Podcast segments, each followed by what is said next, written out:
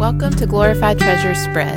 This is the audio version of the commentary notes for the Spring 2023 Teleos Study from Psalm 23 to Psalm 41.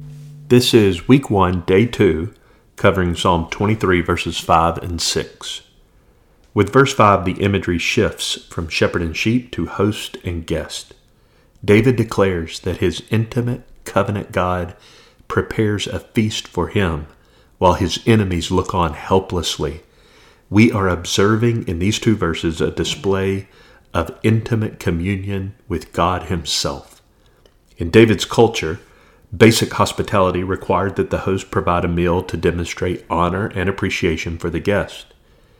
This was an indication that the relationship was friendship, devoid of any enmity. In this scenario, the host, capital H, is promising protection and provision for his guest. Another custom was that the host would provide oil for the guest's hair and dry skin brought about by the arid conditions. Anointing with oil is a biblical symbol for blessing.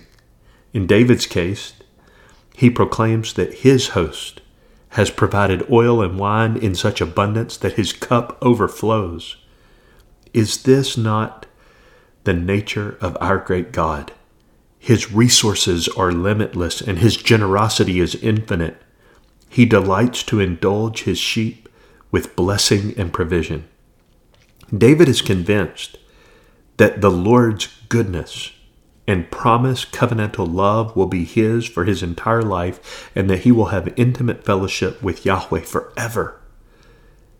His reference to the house of the Lord is somewhat ambiguous, but it's clear that he expects to experience the presence of his God.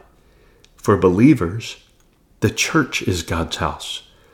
Once we become a building stone, 1 Peter 2, 4-6, we have fellowship with the great shepherd and the ultimate host forever. He will prepare a feast which is inconceivable to our human minds. It's called, quote, the marriage supper of the Lamb, Revelation 19, 9.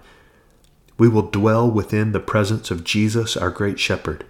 He said that he will prepare a place for us and take us there, John 14, verses 2 and 3. He speaks only truth. Wilson said in his commentary, we need to acknowledge to ourselves and to others that being in Christ does not mean that the troubles, cares, pains, and dangers of the world are simply removed from us. We remain in the presence of our enemies. We also need, however, to ask and continually remind ourselves in what ways, day by day, God is setting a table for us in the presence of our enemies.